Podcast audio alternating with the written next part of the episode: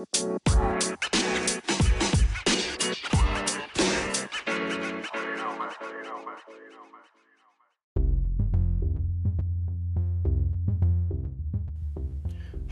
and welcome to today's podcast. I'm your host, Ben Smith, and today we will be discussing rates of reactions.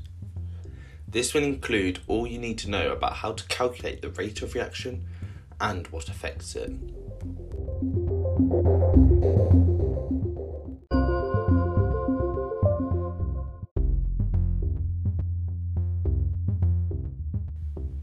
Now, let's dive right into it. A rate of reaction can be defined as the changing concentration of a reactant or product over time.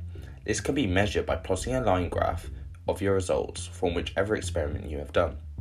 Then, the period of time of the experiment you wish to find the rate of reaction for, you simply draw a tangent through the two points, then work out the gradient, which is y over x, which is the same as product over time. However, if you want to work out the average rate of reaction for the whole reaction, you can divide the total amount of product produced or amount of reactant loss over the period of time which the whole experiment has took place.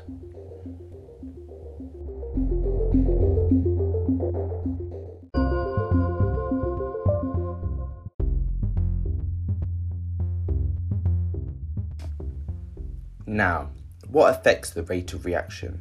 The rate of reaction can be affected by four main factors temperature, surface area, concentration slash pressure, and catalyst.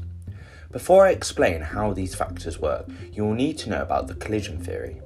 The collision theory states that particles are always moving, and for a chemical reaction to take place, the reactant particles must collide with sufficient energy.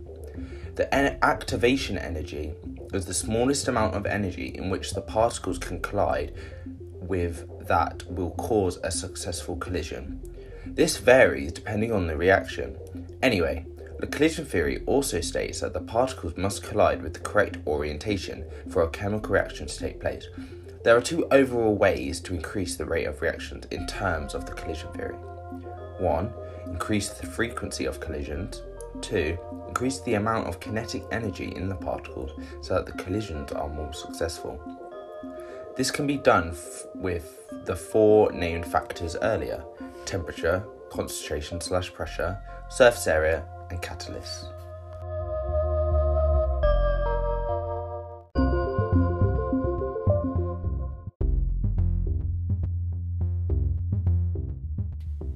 Now, to start with, temperature. Temperature is the only factor of these to increase the number of collisions as well as the success of the collisions. The higher the temperature, the more collisions and the success rate of the collisions due to the, due to the more energy that is being given to the particles. Now, concentration. Concentration is the number of atoms in a certain volume. So, for example, if you were to increase the concentration of hydrochloric acid, you would need to increase the number of particles in the same volume. We see this difference through different molars of hydrochloric acid, with 0.1 molar being quite dilute and harmless, however, 2 molar being more concentrated and dangerous. This is the case because there are less hydrochloric acid atoms located in the 0.1 molar compared to the 2 molar. This means there will be more collisions in the 2 molar, meaning there will be a faster rate of reaction. Pressure is the same idea but with gases, with you crowding the gaseous atoms into a small space. This will speed up the rate of reactions by increasing the frequency of collisions as there are more particles to collide with in the same volume.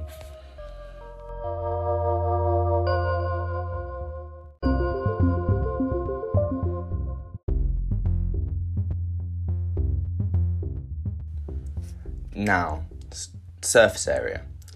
Surface area is the amount of exposed area of an object. Smaller objects have a larger surface area than larger objects.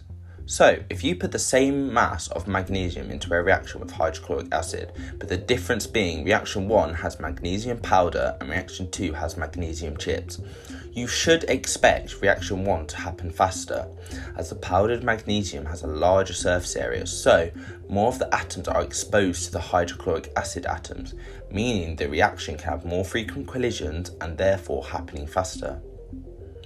Finally, there is catalysts. Essentially, a catalyst is a substance that increases the rate of reaction without being used up at the end.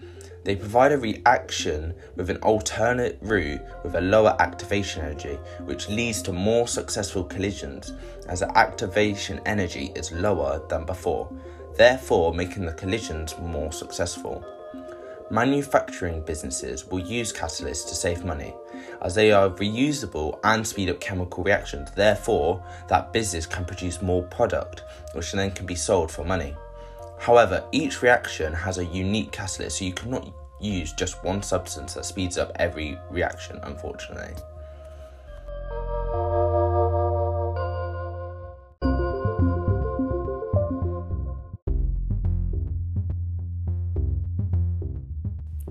Thank you for listening. I hope you have enjoyed learning the ways in which a rate of reaction can be affected and how to calculate a rate of reaction.